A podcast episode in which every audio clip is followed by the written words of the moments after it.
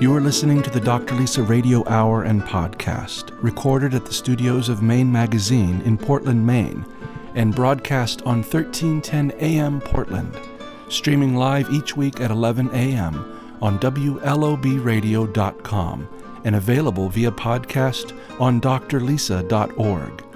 Thank you for joining us. Here are some highlights from this week's program.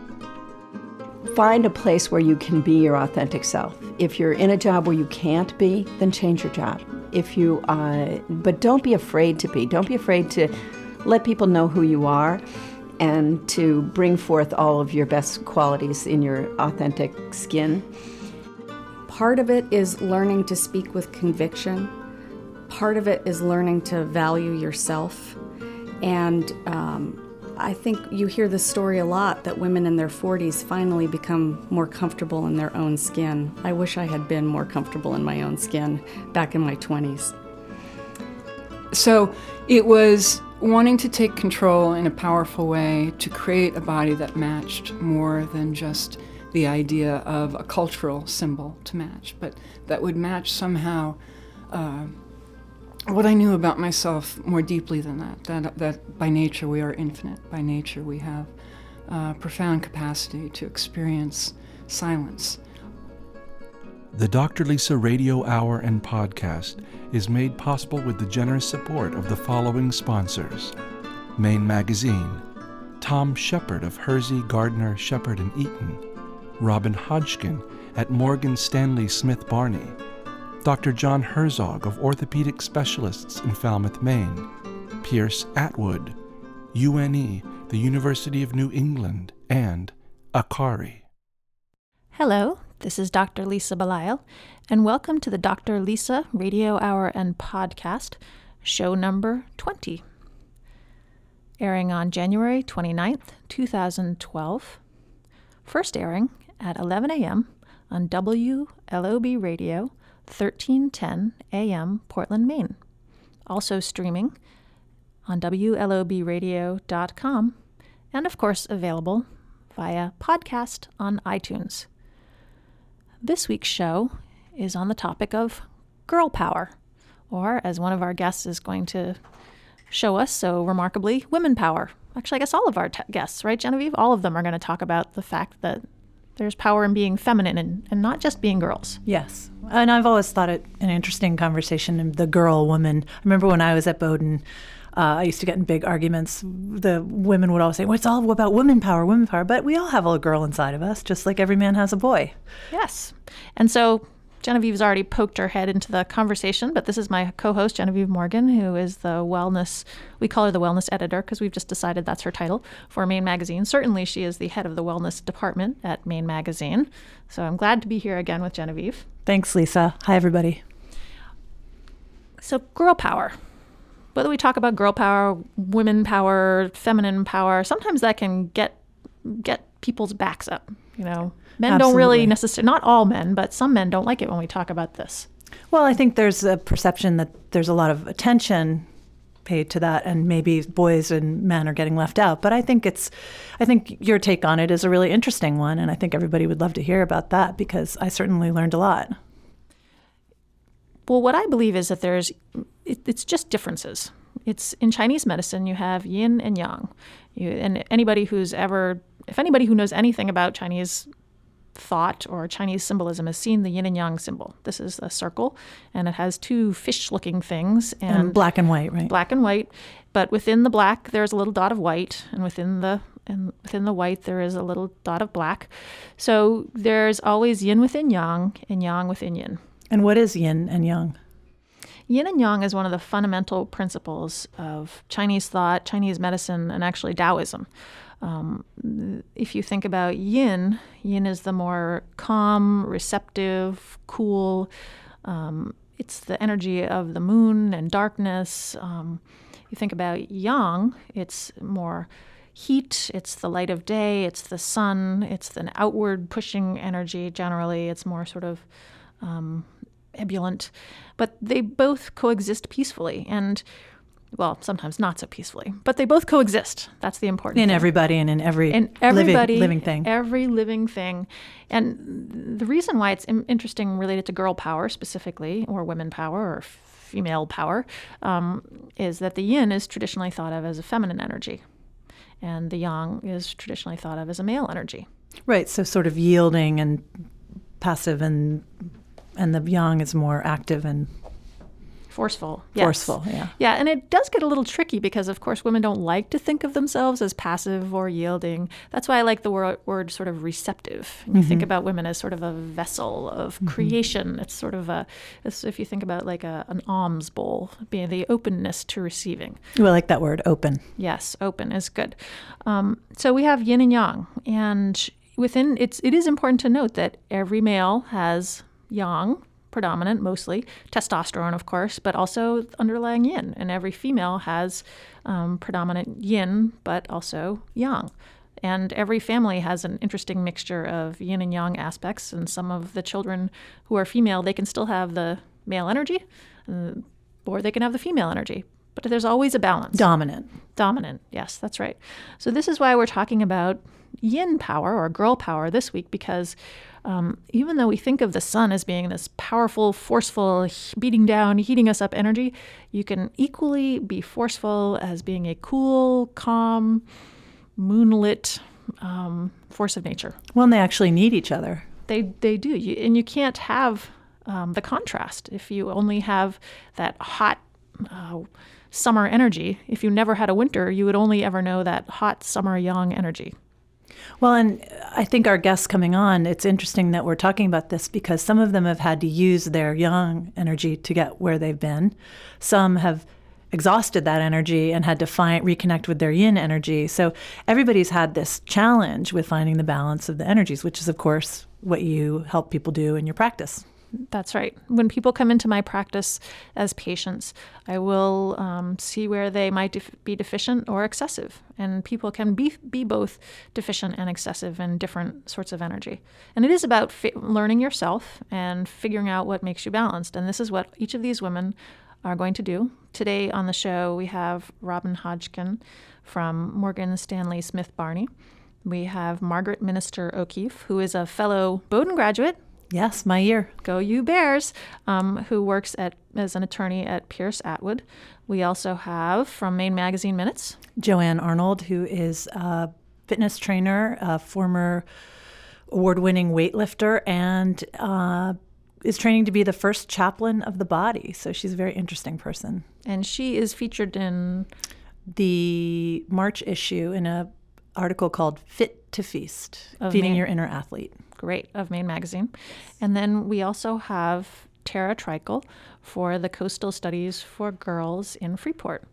So there's a broad variety of women, and they're going to come in and talk to us about um, learning how to use that particular yin energy, that female energy, and learning how to sort of coexist within a world that has both yin and yang. And I'm also interested in hearing what you have to say about the stereotype of a successful woman woman having to be more masculine to get ahead. I mean, do you think that that's necessarily true? If you're accessing, do you always have to access that yang energy to succeed in today's world, in business, in a law firm, in weightlifting? All of these women have, have really ventured into what would be considered traditionally more male dominated fields, but they've had this great success. I think the most successful women, or actually the most successful people of any sort, are those who can read a situation. So if you go into a situation and you determine that it requires more of the forceful energy and you're able to adequately apply it, then you'll be more successful in that situation. Or simultaneously, or I guess conversely, if you can be in a situation and you know that you don't need to be that forceful, you can read that energy, you can be less forceful, um, and you can use a different sort of energy, then you are going to be more successful. So I don't think it's necessarily you have to be more male in the male situations. You just have to be able to read the situation correctly. So, really, when we're talking about girl power, we're talking about the girl power that's in all of us.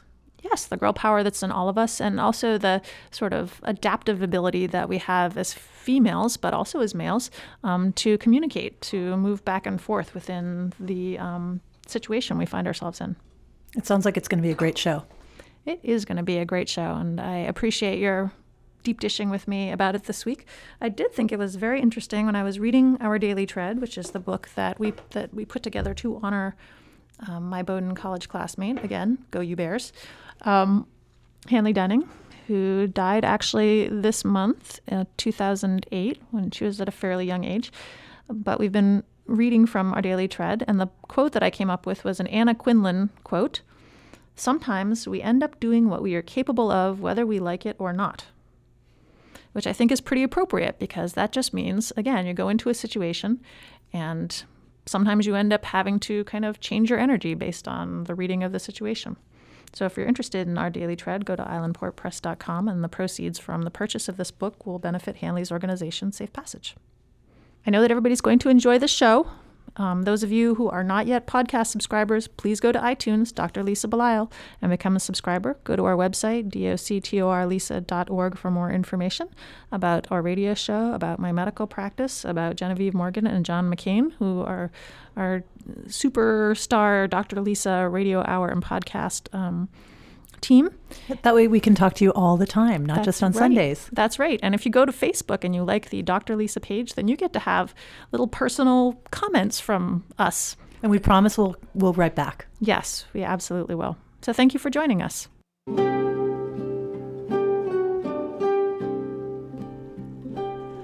We are fortunate each week to be sponsored by the University of New England, a wellness innovator, to be sure.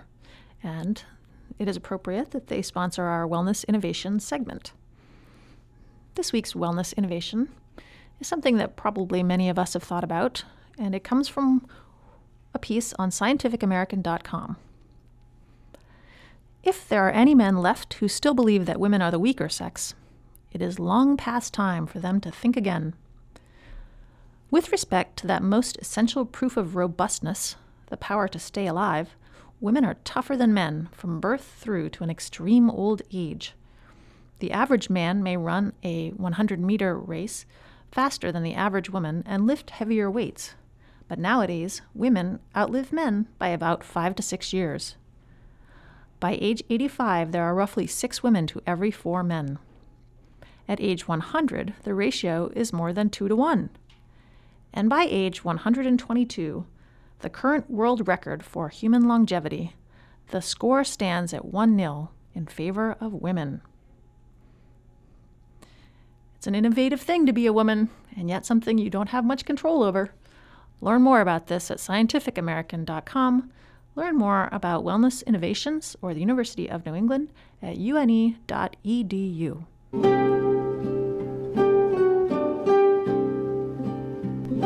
Support for the Dr. Lisa Radio Hour comes from the University of New England, UNE, an innovative health sciences university grounded in the liberal arts. UNE is the number one educator of health professionals in Maine. Learn more about the University of New England at une.edu.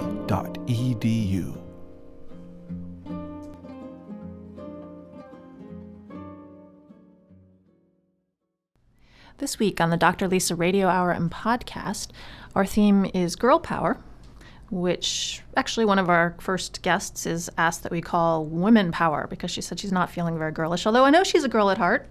Um, this guest is Robin Lynn Hodgkin, who is a senior vice president, financial advisor with the Global Wealth Management Division of Morgan Stanley Smith Barney in Portland, Maine. Hi, Robin. Hi, Lisa. And next to her, we have Margaret Minister O'Keefe, who is a partner at Pierce Atwood in Portland, Maine, formerly the in house counsel at Angela Adams. Hi, Margaret. Hello, Lisa. And we also have Genevieve Morgan, who does not want us to forget that she's sitting next to me. So, hi, Genevieve. Hi, Lisa. I can't start without acknowledging the fact that in the most recent issue of Maine Magazine, there is a profile of Margaret and a great picture. And it's interesting to me because this is the this is a quote. Um, Life showed me again and again that people are never one thing, that identity is complicated, and that those who wear suits can be as radical as the guy in leather picketing City Hall. I learned that artists and art advocates come in all shapes, and that corporate entities are not always blind to the power of art.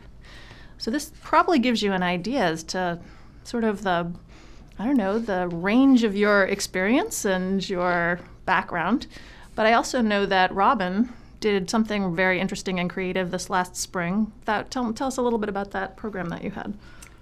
We sponsored a uh, event called Act with Passion, and it was all about how uh, women. It was a women's event about how women can get to a place where they feel a little stuck, and that uh, if if women act with passion and follow their heart, they're not only happier but more successful. And uh, it was a fabulous event, and uh, we had uh, Bettina Dalton um, speak about uh, her decision to start a winery after being a very senior executive at Fidelity, and we had uh, other other speakers uh, along those lines. It was really great. And it was standing room only. It was, and we couldn't get them out of the room at the end of the night. That's right. And I think Margaret, you were there at that. I was there. It was a wonderful event. It was very inspiring.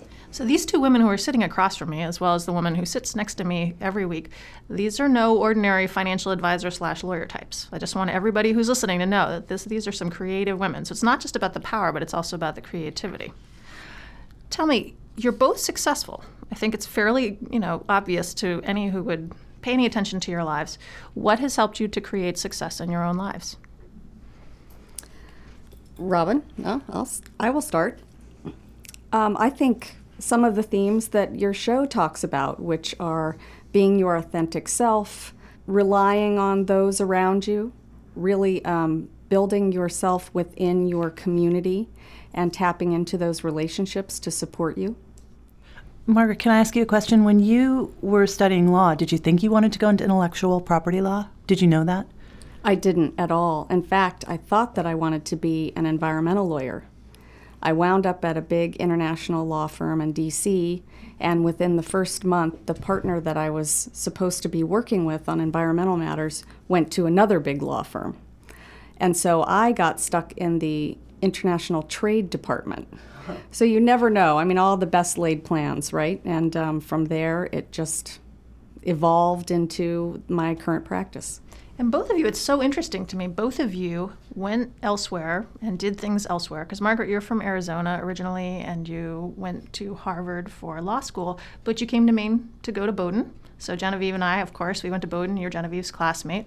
And then, um, Robin, you did something similarly. You went to Bates here in Maine, and you went elsewhere. I think you worked in, I want to say Boston? I worked in Boston, and I spent 10 years in uh, technology related fields, uh, financial services in technology fields, and decided uh, when I was having my first child, which was 25 years ago yesterday. Uh, Happy birthday to your first child. Happy yes. birthday. I'm sure he's going to listen to this. So Of course he will. But I decided that I really wanted to have a little bit more control over my career and my success and, and so on. So I joined Smith Barney as a financial advisor 25 years ago and spent uh, 10 years as a financial advisor and then came to Maine to manage the office 15 years ago. And Wait, you did that at a time when not many women were making that choice. That's true, and there still aren't that many women making that choice. Now, Margaret, you have a, I believe, a 10 year old daughter? That's right. You have a 10 year old daughter. And your daughter, Robin, is 18? She's 18. Mm-hmm. How has this changed the way that you have chosen to approach your lives from a business or a personal standpoint? I guess I'll ask Margaret first. Wow, well, that's a broad question, but a really powerful one. I think parenting changes all of us. Um, it changes our ability to relate to others. And um, early in my career, uh, right after I had my my first child, I remember one of my partners telling me, "You will never try a case in the same way." Um, that you did before you had children. Was this and a male or a female partner? It was a male. Mm-hmm. Interesting. But I think, you know, parenting experiences for men and women sure. share a lot, of course, in common. And um, I didn't quite know what that meant until the next time that I showed up in court and had to relate to those jurors. And it doesn't matter that it is um, not a case involving a child. It is just a different way of relating, a different way of being able to communicate sometimes very complex concepts in lay people's terms in ways that people can relate to both emotionally and intellectually. Well, I think this is important with what you do, but what both of you do as a writer and a female, um, to dealing with money and protecting my rights as a creative person are two of the things that make me feel the most powerless.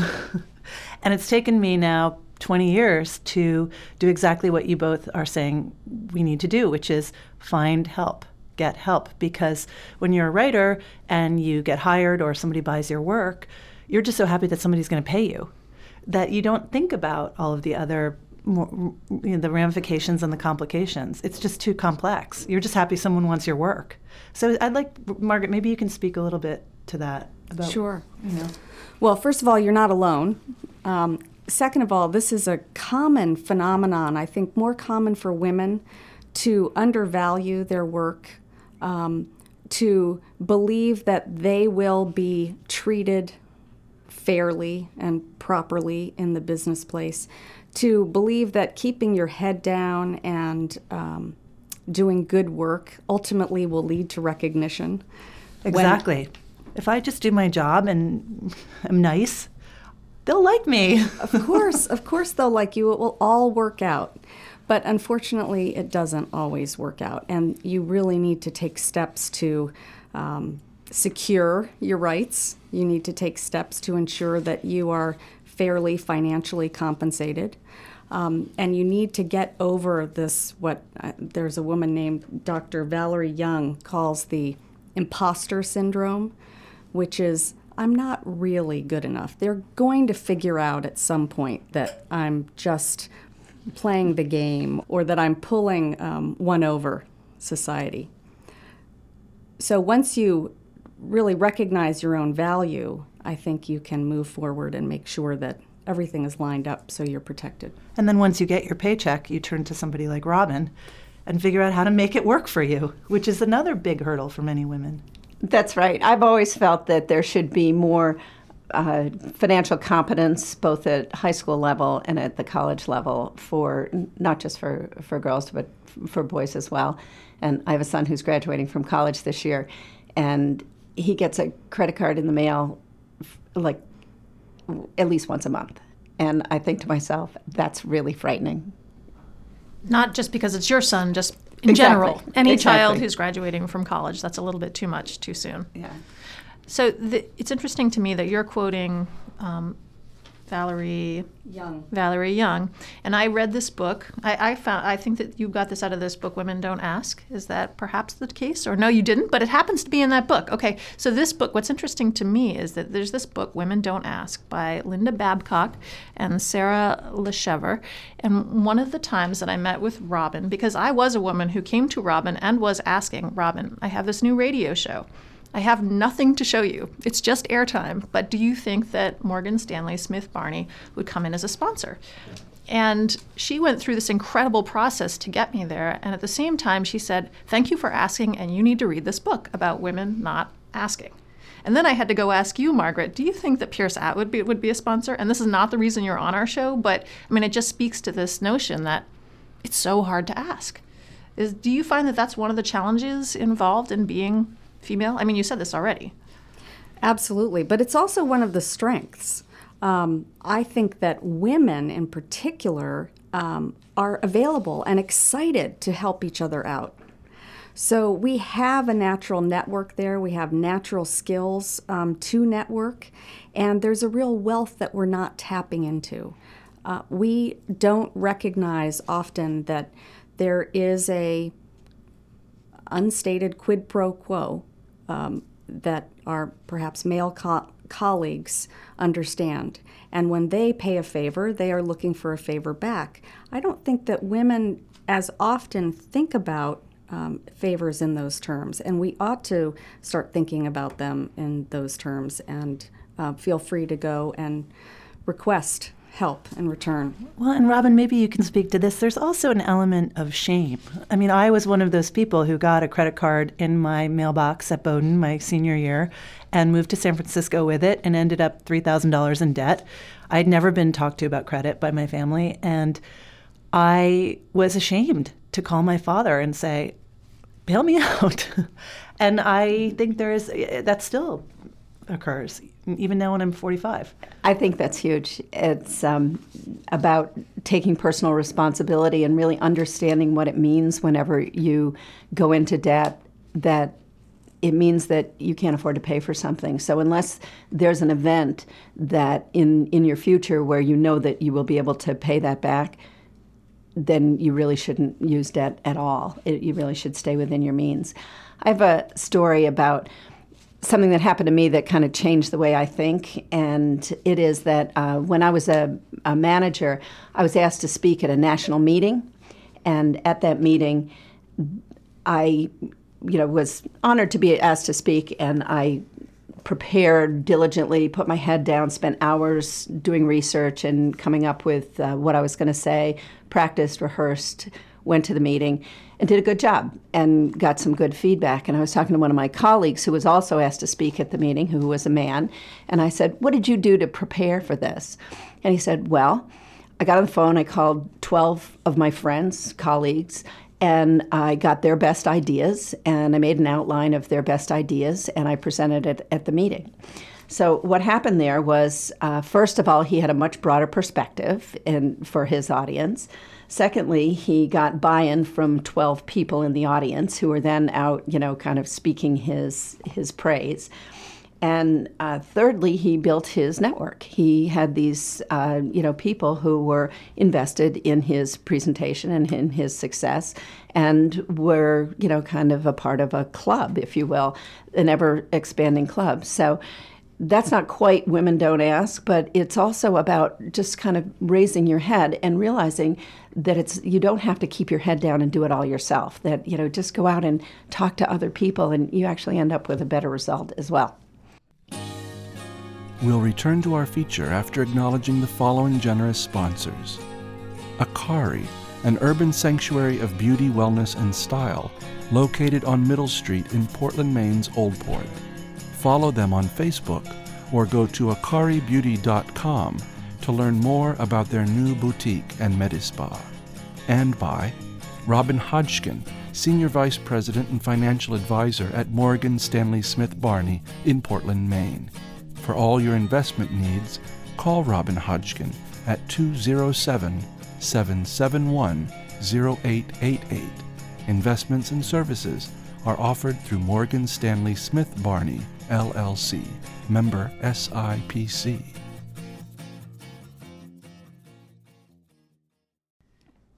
One thing I wanted to make sure we talked about is the fact that this is a girl power slash women power show, but we all here in this room have sons. Is what we're talking about translatable to the males in our life? Emphatic yes. Um, we have an obligation to educate our sons about the the value of a different perspective, the value of a women's perspective, um, and we have an, an, obligation to role model for our sons that um, women can be powerful, women can be successful, women can speak with authority, and so I would encourage everyone out there to make sure if if you're not valuing yourself in your career, at least value yourself in relation to your family because that is making sure that the next generation takes on this mantle that we're talking about? I would say emphatically yes, uh, to paraphrase. And uh, I have two sons, and they are 25 and 21. And the world will never change unless the men change. It isn't just a woman issue. And, and I often say that, that one of the problems with corporations that aren't making these giant leaps is that they keep trying to change the women instead of understanding that they just have to understand that women mean business, which is another great book. Uh, I can't remember the author, so I apologize, but but it's it's about the fact that if women are at the top of organizations, and particularly if they're at significant numbers, you know that if if there's just one woman on the board, she's completely ignored. But if they're at in organizations at, at significant numbers, it's just a really powerful marketing strategy. It's a powerful financial strategy. It's a powerful uh, strategy in every way to uh, to have more women at, at the top of organizations.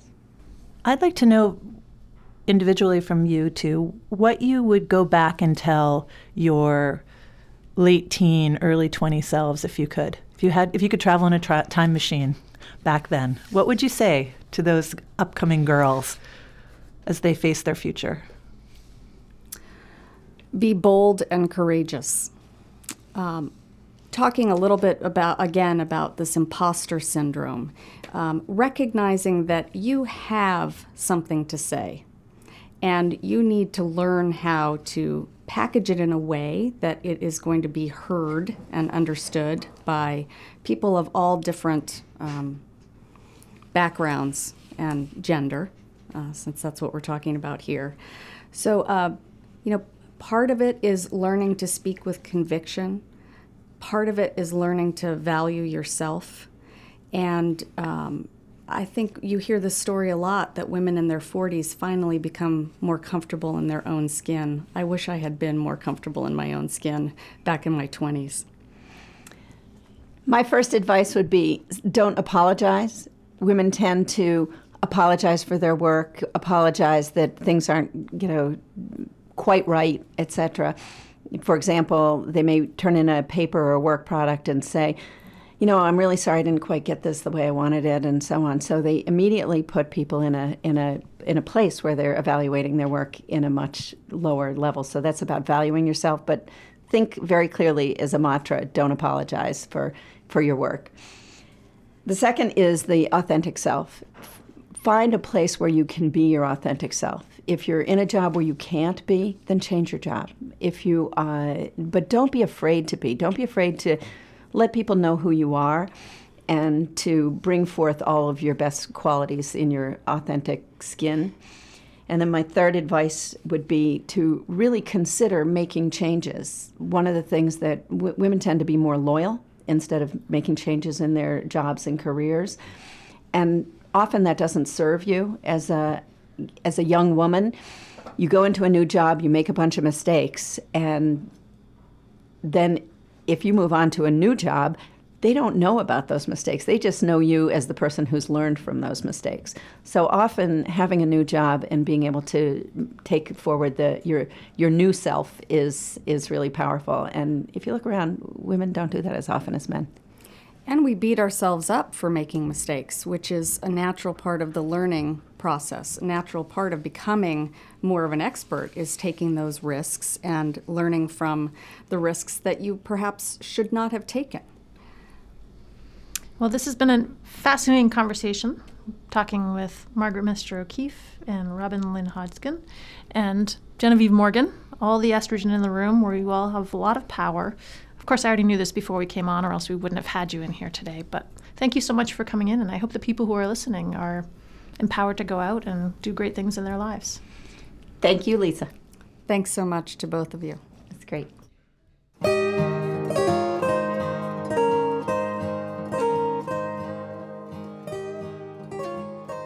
This week's Bountiful blog post, found on bountiful-blog.com, speaks to something that many of us are thinking of or feeling for longingly. The post is from August 31st, 2011. It is called Summer Girl. I am, at heart, a summer girl. Summer is, according to traditional Chinese medicine, the season of the heart. It is the season of fire. It is the season of joy and laughter. I live, interestingly enough, in a state where the summer stint is brief. One might think that this is nonsensical. If I am such a summer girl, as I claim, then would it not make more sense to live in a warmer clime? It might, and someday, perhaps, I will. But right now, I can be content with this place, Maine. Maine is known as vacation land for good reason. We who live here understand why. Those who visit us soon learn.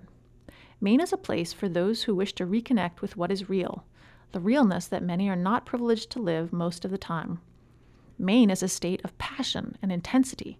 We feel things to our core. When it is hot, it is sweltering hot. When cold, it is frigid. Which is why I live here. I live here because I like to live. I like to feel things to my core. Give me not perpetual moderation. I will take the sweltering heat any day. I will take the brilliant sun and the offshore breezes. I will take the brisk, dark Atlantic waters. I will take the succulent green trees which are soon to transform into dervishes of whirling color. I will take the sharp granite rocks under my soles. I will take the coastal sunrises unobstructed. I will take all of these and absorb them into my being passionately. With fiery lust, I will live them, with great joy, with laughter, because I am a summer girl and a Maine girl, both, at heart. Read this post and others like it on bountiful blog.com.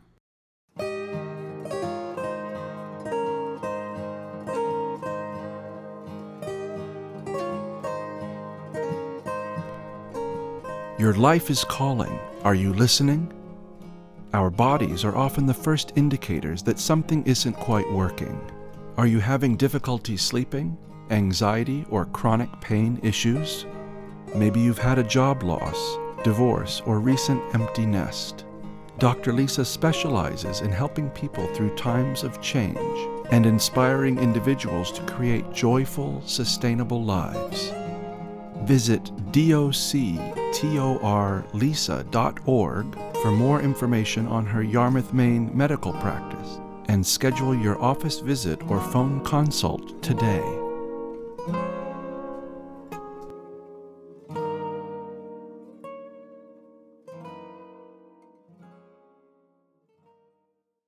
This week's theme on the Dr. Lisa Radio Hour and podcast is girl power. And we have a guest that has recently been sharing her powers with Genevieve Morgan, the host of the Maine Magazine Minutes segment. So Genevieve's going to go a little bit more into this wonderful guest. Thanks, Lisa. Uh, Joanne Arnold is here with us today, and I know she's a beloved figure around Falmouth and Yarmouth and Portland, and has trained many of our our the kids in our community. She is um, a former competitive bodybuilder who won titles of Ms. Maine and Miss Natural New England, and was a finalist in Miss America AAU Bodybuilding Championship. She was and still is a very strong woman and, and persona in the room. Joanne may be best known for her work as a strength trainer with Ian Crocker, the Olympic gold medalist. She's currently in her first year at the Chaplaincy Institute of Maine and will soon be the first ever ordained chaplain of the body. I'm so glad you're here, Joanne. Welcome. Thank you very much. You and I have spent a few hours talking about fitness. And the word fitness has a different meaning for you than it does to many of the people out there when they think of fitness. So I just wanted you to tell me a little bit about your idea of fitness. I think fitness includes our spirituality and that was not something that I uh, experienced in my uh, time out in the world as a bodybuilder. Um, the heart and soul and intellect of the athlete at that time was as little considered as an old dirty sock in the corner of the room. It was not part and parcel of what their body was, and that I resisted that. I, I felt that fitness had to include the deeper aspect of the person, the more whole aspect of the person. Um, so fitness should include, or in my estimation, includes uh, awareness, uh, consciousness, um, your spirituality. And when I say spirituality, I would mean your um, whatever practices, whatever you need to do to explore yourself completely. So, fitness is not just the aspect of how we look or dragging a bunch of weights around for hypertrophy to make muscles. Um, there's so much more to the beauty of the nervous system, to the beauty of the body, that doesn't get addressed when we when we define fitness as strictly a, a uh, something about the body. Yeah. Well, and interestingly, you talk about the weights people need to pick up, but more importantly, the weights they need to put down. And that was something you came to after a long, hard struggle yourself. Am I right? I I have plenty of my own struggles with weights, both lifting them and putting them down, um, and with other folks. But uh, to lift weights, uh, we all know about the value of that. I don't think that's a mystery. Um, but frequently, it's the stress we need to put down in order to experience ourselves more completely. Joanne, I'm interested in what you have had to say about your own um, having a second child and needing to come into your physicality that you didn't even have when you were younger. I see this in my own practice with women that they will watch their bodies change as they have their children. and then they find the need to kind of find their bodies again. You know, so it does seem to me that we are having more women in their 30s, 40s, and 50s who are training for triathlons, who are training for Peaks to Portland, who are doing, you know, Tri for a Cure. What do you have to say about that? well, it's interesting that as women, uh, regardless of an athletic background or career prior to childbearing, is that we watch our bodies change remarkably during pregnancy. I mean, it's astonishing. There's not one woman, regardless of how minimal the changes are, that doesn't note that there's enormous transformation occurring during pregnancy. Um, the, the beauty for me can become when we've delivered that child, and hopefully everybody is healthy and sound, that then we can continue to transform and continue to change. And to do so in as loving a way as we did when we were pregnant and we were careful about what we ate and we didn't hopefully we didn't smoke and hopefully we didn't drink too much. And we, we took care of that transformation so well when we were pregnant. And now now it's time to turn that attention back on the, on the body of the, the mom. That was the critical junction for me and gave me great um, energy to um, invest well and let's get back to what you were saying about meditation and the subtle the subtle mechanisms in your body that were getting drowned out by the strength training. Why? First of all, how did you how did you know that that was important? And second of all, how did you come back from there? Um, good questions. Uh, I'd I've been a meditator since I was 16, so I had a practice, a regular practice.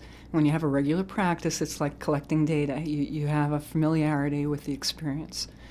And with that intense training, fatigue was the was the major uh, demon, if you will, that that so transformed my nervous system into something that was less strong, even though I was winning trophies for muscles. I was the least strong as a person.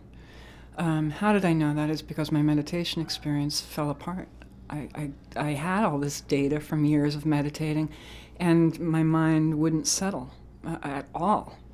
Not to say that meditation is a completely settled mind, but there's a process where the mind settles down during meditation, and it wasn't happening. My body was too exhausted. And would you say that you've seen that in this group that Lisa's talking about with insomnia, you know, other symptoms of stress, even as they're training for their triathlon or the? I, think frequently that's happening. I think um, I, eh, you have to go person by person. You can never generalize these things. You really do have to do like a forensic study on each person to understand. But there would be the general uh, conversation about, you know, if your if your problems with sleep are increasing, big telltale sign.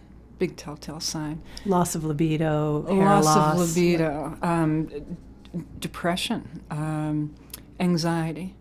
Uh, increase in injuries uh, disturbances for these females, disturbances in menstrual cycles. People don't talk about that. It's like taboo. That's a big deal.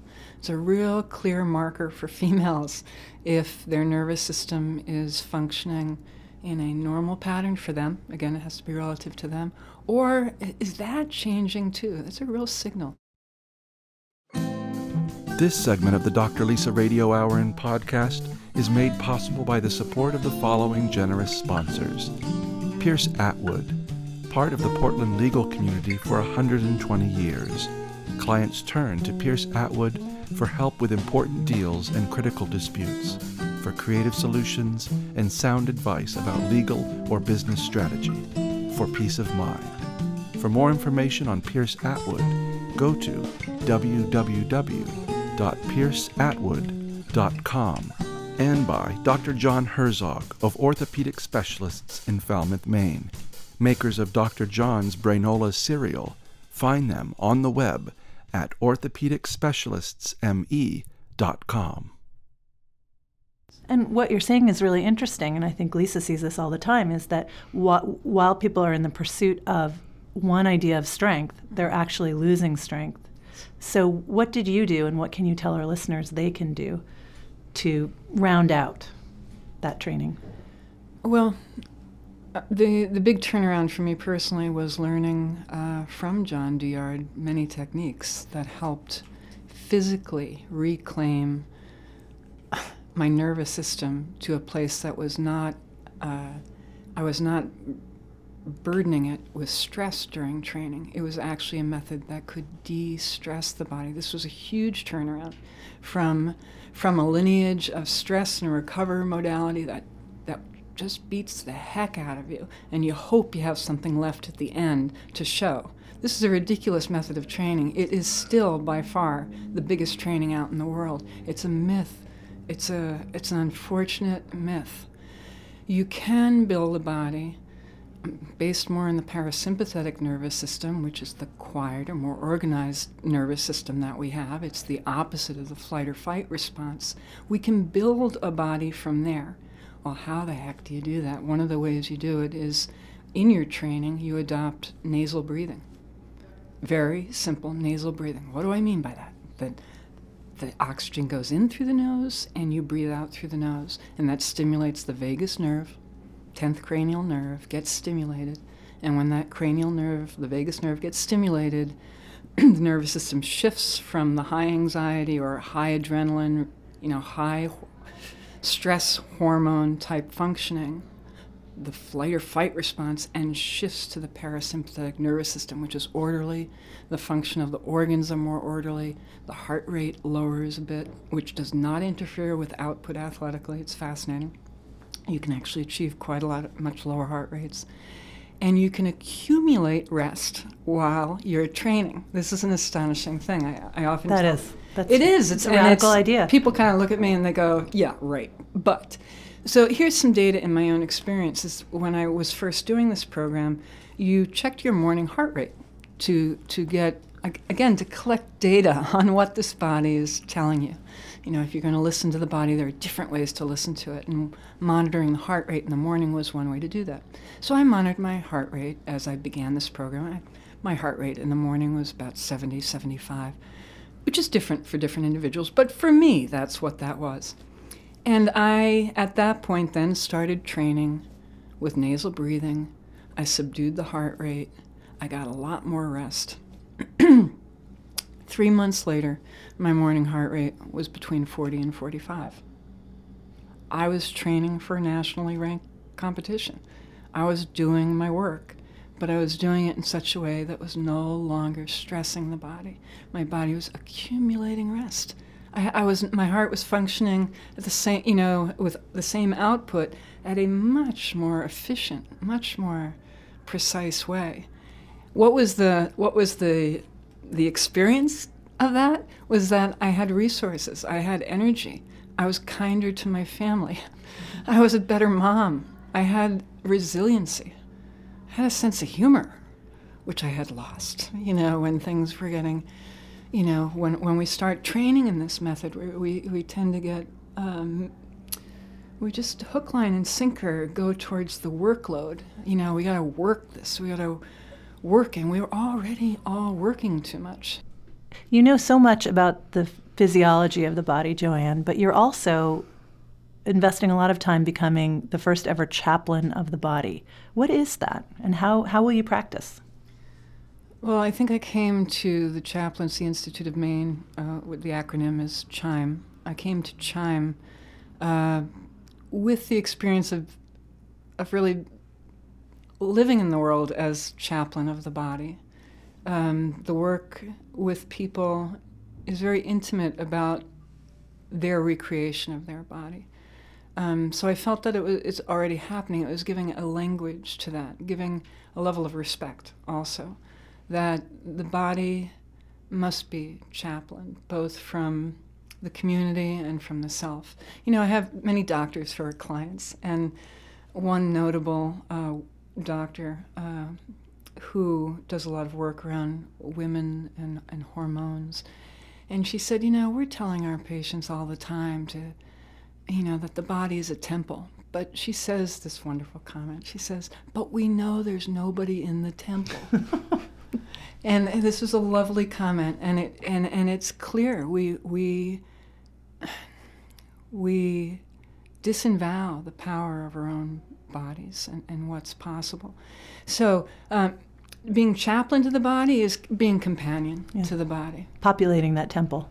Yeah, and inviting you to come into your own temple, not for me to hang out in your temple. I've got my own temple. I can share. I can be in the temple with you. I can I can sit in it with you and until you come into it yourself. But I think that's the most important value of that is to hold the space for someone until they truly make the leap into the ownership of their own body. You see this with athletes all the time. Well, that then that segues right into my next question, which is our show is called Girl Power or Woman Power, and we've asked our first two guests the same question, and I'm going to ask it of you.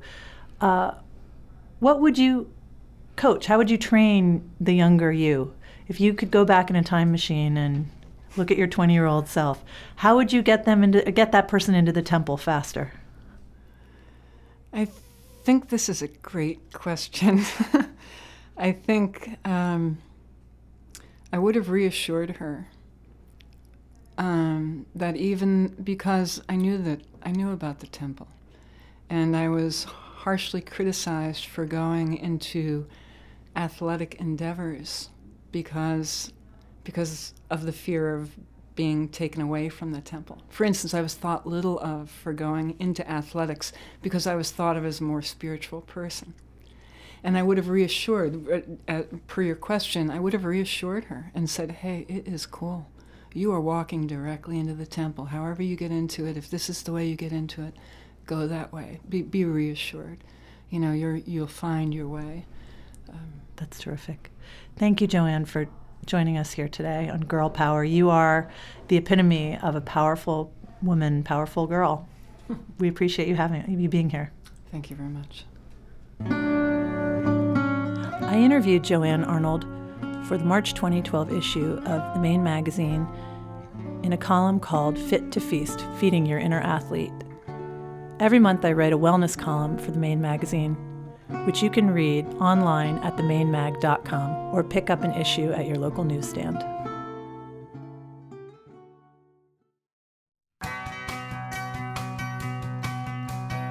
This segment of the Dr. Lisa Radio Hour is brought to you by the following generous sponsors Shepherd Financial.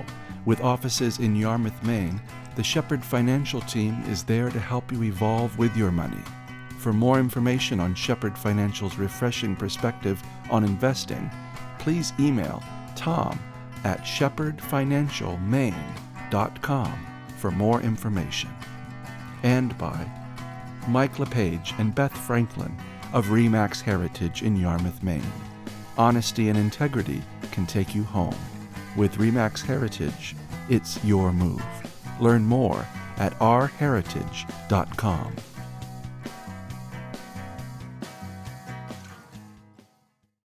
studio for today's Give Back segment is Tara Trikel, who is the Director of Education at the Coastal Study for Girls in Freeport, the country's first science and leadership semester school for 10th grade girls. You can find them through Facebook and blog links on the homepage of their website, which is www.coastalstudiesforgirls.org. You're so good. You you embody this whole idea of leadership. You just jumped right in there. And I've got Jen Morgan here. She's also about girls and leadership. Hi, Tara. Hello. This is a great organization. It's exciting and it's so unique. This fact that you bring girls into Freeport, and this is near Wolf Neck Farm, is that right? Correct. Um, to explore things that they might not otherwise have the chance to explore. Tell me a little bit about your programming. Well, there are a number of semester schools around the country, and ours is the first to cater just to 10th grade girls. Um, there are semester schools that focus on uh, programs like arts or um, ethical decision making, or um, there's a, there other programs that even focus on science. But we really wanted to cater to girls and just to the 10th grade age. Um, the 10th grade age is an age for girls when they can get lost, and we target girls who are curious and love learning and love science. And we wanted to give them an opportunity to really be themselves and not have the competition of, of boys. Um, and then to be able to just delve into their love for, for learning, for science, for uh, a communal living experience. Uh, it's been a tremendous success in our first couple of years. So, what what are you looking for in an applicant? Well, it's actually quite simple. We really seek a student who wants to be there. She sees herself at the school. She ha- is a, she's curious. She has a desire to learn. She loves learning. She is capable of being academically successful. Not necessarily a straight A student, but someone who is um, college bound and who who would jump at the opportunity for uh, adventure and rigor and challenge and uh, the opportunity to live with 15 other girls for a semester away. What do you offer in a semester school? While students apply to attend a semester school, they leave their home school or their sending school in the fall or the spring and they attend our school for 16 weeks. Then they take all of their classes through us. So they take we, English and world history. They take, for math, they take geometry, advanced algebra, or pre calculus. For science, we have a coastal marine ecosystems class. In foreign languages, we offer Spanish and French. And then we also offer our leadership adventure class. So students return to their sending schools and they pick up just where they left off. They can attend from anywhere in the country. Where can girls or their parents find out more about your capital campaign or your organization, how to apply? What's the best way? The best source of information is definitely the website, which, as I said earlier, was www.coastalstudiesforgirls.org. There, you can find information about how to apply. I want to also mention that we, starting this summer, we have summer opportunities as well, not only for girls, but also for women and educators. Um, we also are seeking ways that people can help, which what might include supporting a student. We have a lot of students, especially from Maine, who aren't able to afford a program like ours without a little bit of um, financial assistance. And in addition, ways to support the capital campaign for the barn would be extremely helpful. Also, if anybody has connections to a particular student or school that might like to learn about coastal studies for girls, or an organization, a women's organization, um, and uh, another educational organization that would like more information. Thank you very much. It's been great. This is a perfect, um, it's a perfect fit with our Girl Power show. We know you're doing great work. You've been in it for two years, and we hope you have many more. Thank you very much. I'm really uh, excited to be here and uh, really excited to spread the word, and thanks for your support. Today's Dr. Lisa Radio Hour and Podcast co hosted by Genevieve Morgan, worked with the theme of girl power girl power, women power, female power. Really, what we were talking about was this yin power that is discussed widely in traditional Chinese medicine this receptive energy, this power of the moon, in contrast to the power of the sun, which I spoke about in my Summer Girl reading from Bountiful Blog. Ultimately, as we talked about in Deep Dish, Power is really about having the capacity to change and work with your talents. We at the Dr. Lisa Radio Hour and podcast are indeed all about power and energy and giving you the power and energy to uh, be inspired to live your life in a more bountiful way. Thank you for being a part of our world. This is Dr. Lisa Belisle. May you have a bountiful life. The Dr. Lisa Radio Hour and podcast is made possible with the support of the following generous sponsors Maine Magazine, Tom Shepherd of Shepherd Financial, Mike LePage and Beth Franklin with Remax Heritage, Robin Hodgkin at Morgan Stanley Smith Barney, Dr. John Herzog of Orthopedic Specialists in Falmouth, Maine, Pierce Atwood, UNE, the University of New England, and Akari. The Dr. Lisa Radio Hour and podcast is recorded in downtown Portland at the offices of Maine Magazine on 75 Market Street. It is produced by Kevin Thomas and Dr. Lisa Belisle. Original content produced by Chris Cast and Genevieve Morgan. Our assistant producer is Jane Pate. Audio production and original music by John C. McCain. For more information on our hosts, production team, Maine Magazine, or any of the guests featured here today, visit us at drlisa.org. Tune in every Sunday at 11 a.m. for the Dr. Lisa Radio Hour on WLOB Portland, Maine, 1310 a.m., or streaming WLOBradio.com. Podcasts are available at drlisa.org.